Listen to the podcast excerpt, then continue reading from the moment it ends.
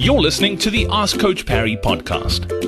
If you'd like to join thousands of other runners from around the world who are getting direct access to Coach Parry, his science-backed training plans that work, and a community of runners to motivate you and hold you accountable, then head over to coachparry.com forward slash ask. Welcome back onto this edition of the Ask Coach Parry podcast. It's great to have you with us once again. And the feedback after last uh, the last podcast with regards to running in the garden was great. Lindsey, question about treadmills today from Adam Marcus. He says, I was wondering if you could shed some light on the best way to use a treadmill to keep my running fitness up during this difficult time. Uh, I've been finding it really difficult to decide on the best uh, pace or incline to run with, especially for his longer runs. I do find it harder uh, than running on the road normally, and uh, even though the same length of time, because you're constantly having to work and you don't have a downhill to relax in. How best should I use inclines and adjust the pace when using those inclines? Obviously, uh, would it be different if it was doing high intensity workouts? Or sorry, let me repeat that. He says obviously would be different if doing high intensity workout or long run type workout. What's the what's the best way to to train on a treadmill during this yeah time? so exactly that. Um, it's well let me let me start that again. I would say that it's actually for most people easier to run on a treadmill because you you don't have any resistance and that rolling uh, treadmill actually helps you to keep that momentum much easier. But the hardest thing uh, about a treadmill initially is that you are in one spot um, and that it is is difficult um, to stay um, focused on the treadmill uh, or, or, or, to to or time passes slowly. So I'm not, not quite sure exactly what word I'm using, but that it's mentally harder on the treadmill because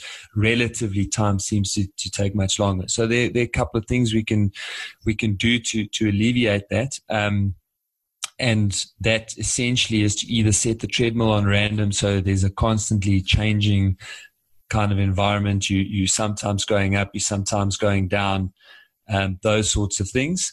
Um, and then uh, the speed will change slightly when you're going uphill or, or, or, when you're on the flat. But as a general rule, you want to run at pretty much the same pace bands. So for Adam, because he's struggling a little bit more in terms of perceived difficulty, he would run on the slower end of the pace ranges. Um, typically, one to one and a half percent gradient on a treadmill gives you a similar rolling resistance to what you would have on the road. And I would venture to say that Adam probably doesn't um, have, um, or sorry, not venture Adam, everybody. If you're always going to run on one, one and a half percent, you're going to put your Achilles and your soleus under pressure. So it's not practical to run on one, one and a half percent all the time. So I'd say for your speed work sessions, you want to keep it at zero percent. But when you're doing your easier runs, alternate and or not alternate, keep changing that treadmill between naught and say three percent. Obviously, as you go up to three percent, you'll you'll slow down.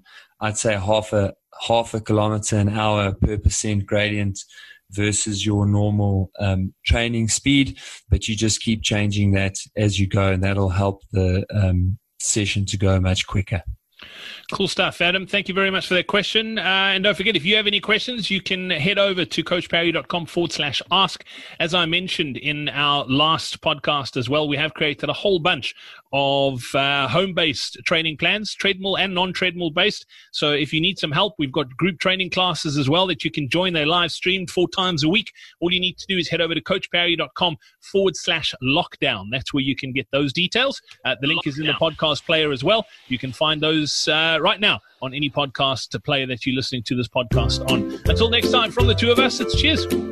Hey, it's Brad here again. Thanks so much for listening to this episode of the Ask Coach Parry podcast. Before I go, we're giving away three months access to the Coach Parry Training Club to the value of 1,000 Rand at the end of this month. So if you would like to stand a chance of winning, simply leave us a review on Apple Podcasts, Spotify, or whatever podcast app you're listening to this podcast on.